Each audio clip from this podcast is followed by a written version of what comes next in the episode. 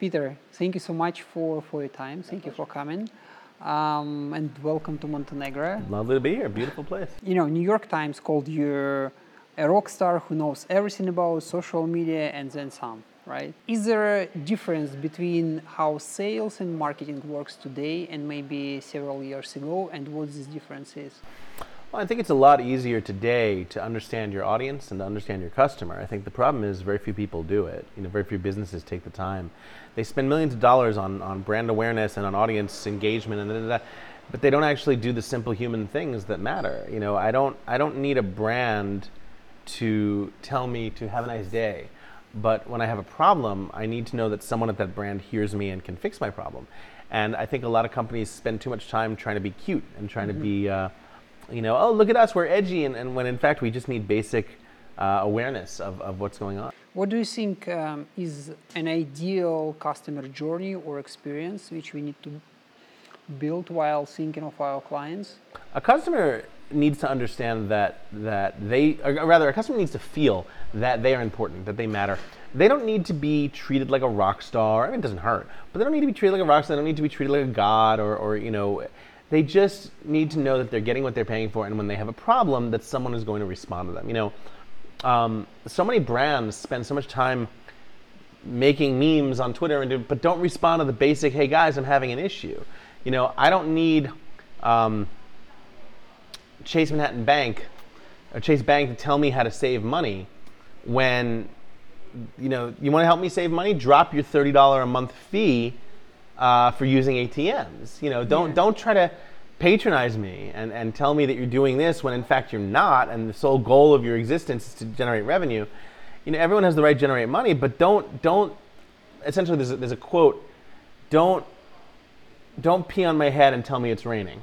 Okay. Right. Don't sit there and, and say, oh, we want to help you to do that, and then charge me 30 bucks for this and 20 bucks for that and 50. You know, there are people who who have trouble making the making their monthly rent. And so if they go below like $100 in their account mm-hmm. or something, Chase charges them a $30 maintenance fee. Well, now they're only at $70, right? Now they, they let's say they were at 90, now they're at 60. And now they only have $60 to use. And now if they, they can't pay their rent, now they bounce a check, that's another 50. Now they're $200 in the hole, yet Chase is going to tell me not to skip that latte and make more money. Come on. Is social media is the best way to listen to your customers? It's one way to listen to your customers. Mm-hmm. You know, uh, what I'd love to see is more businesses stop chasing the likes and start doing more likable things. Mm-hmm. Right? You have a chance to listen to a customer every time they walk into your store, every time they buy something online. You know, I, I remember when I was renting a car uh, at Avis, and I tried originally to go to Hertz, and they didn't have my reservation, and they lost it, and they didn't this and that. And I went next door to Hertz or to Avis, and Avis was so nice and they smiled. And after the experience I had with Hertz, Avis could have stabbed me in the eye. Yeah. I would have still used them. They just they, they were nicer.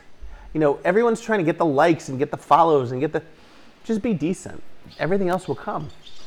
Do you think um, brand is more important na- nowadays than a product? No. At the end of the day, the product is still going to matter, right? If if if I mean, Apple has a phenomenal brand, but if their product didn't work, and then I'm talking about, I'm not talking about the fact that Android's better or whatever. I'm talking about the fact that if, if I bought a phone and the phone didn't work, it wouldn't matter how good the brand was. You know, just because it's popular doesn't mean it's good. Cancer is a very popular term. Not everyone, no one wants it. So, what do you think is the best way to create connection with your clients or with your potential customers? A lot of what I talked about in the in the talk relates to that. It's the premise that being transparent, being relevant to your audience, understanding what your audience wants when they want it, giving them the way they want it, being being brief, uh, being sort of top of mind, and not wasting their time. You know, we work in an office. We go out for lunch. We put on our customer hat, and we expect to be treated well. We come back in. Why do we take that hat off? Leave the hat on and treat your audience how you'd like to be treated. What do you think is going to be next thing after the internet?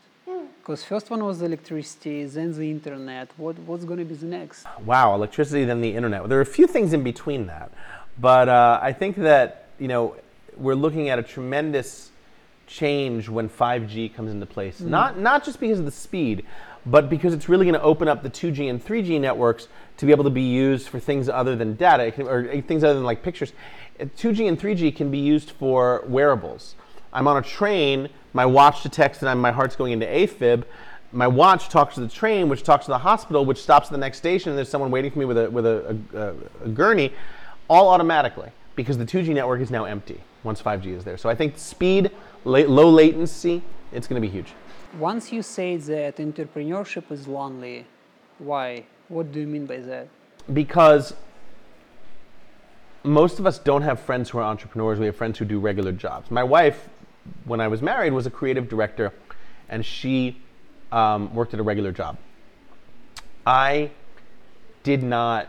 She didn't understand what I did, and when I had a bad day, she couldn't fathom that I had a bad day. In her mind, so you work for yourself. How could you have a bad day? Well, it doesn't happen. Then you have other entrepreneurs who you tend to battle with, and you tend to, you know, you're trying to each get the best product, and no one wants to admit they're having a bad day to them. So it does get lonely. You have to find your tribe of people you can trust and people who understand what you're doing, why you're doing it, and who are there to have your back. That's super important. You're an, an angel investor and you prefer to invest into the companies on early stage. Which companies or industries or projects you're investing to? And what is the criteria? So, while everyone's running after trying to find the next Uber or Lyft or whatever, I like to invest in things that companies like Uber and Lyft use. So I'm a heavy investor in HR technology, human resources technologies, in in capital technology, stuff that um, I'm, a, I'm an early stage investor in a company called Namely. Namely is uh, HR cloud based. Mm-hmm. So everyone needs HR. I don't care how small or big your company is. So I like to invest in the things that every other company is going to need. So what is something that most people can be um, you know, can learn after they lose it. Oh, what do I get from, from failure? Yeah. Failure is awesome. I love failure. The beauty of failure is that you can learn anything. If you don't learn from failure, there's something wrong. I don't want to hire anyone who hasn't failed. I want to hire you after you fail because if you fail, that means you've learned something. And from that, I can get, uh, I can learn more about you and, and, and learn what you've known. The greatest people to hire in the world are ones who've had spectacular failures because if they are, if they learn from that, their next job and their next what they create next is going to be even better. And what kind of people you're looking for when you when you want to bring? Yeah, I love team? hiring people who have failed. I love hiring people who understand that. Um, you know, failure doesn't mean everything's over. Yeah. Um, you know, I, I, try to avoid people with drama. I try to avoid people who have issues. I, I look at the concept that I always ask myself this question: whenever something goes wrong, and I'm like, "Oh, I'm having a bad day," I stop and I, or, and I, I hear people say, "I'm having a bad day." I ask myself, "I'm like, are you really having a bad day or are you having a bad 10 minutes that you're going to let ruin your day? Two different things. Peter, thank you so much. It was really nice talking to you, and uh, we'll see you next time you're in Montenegro. Most definitely. Yeah, thank you.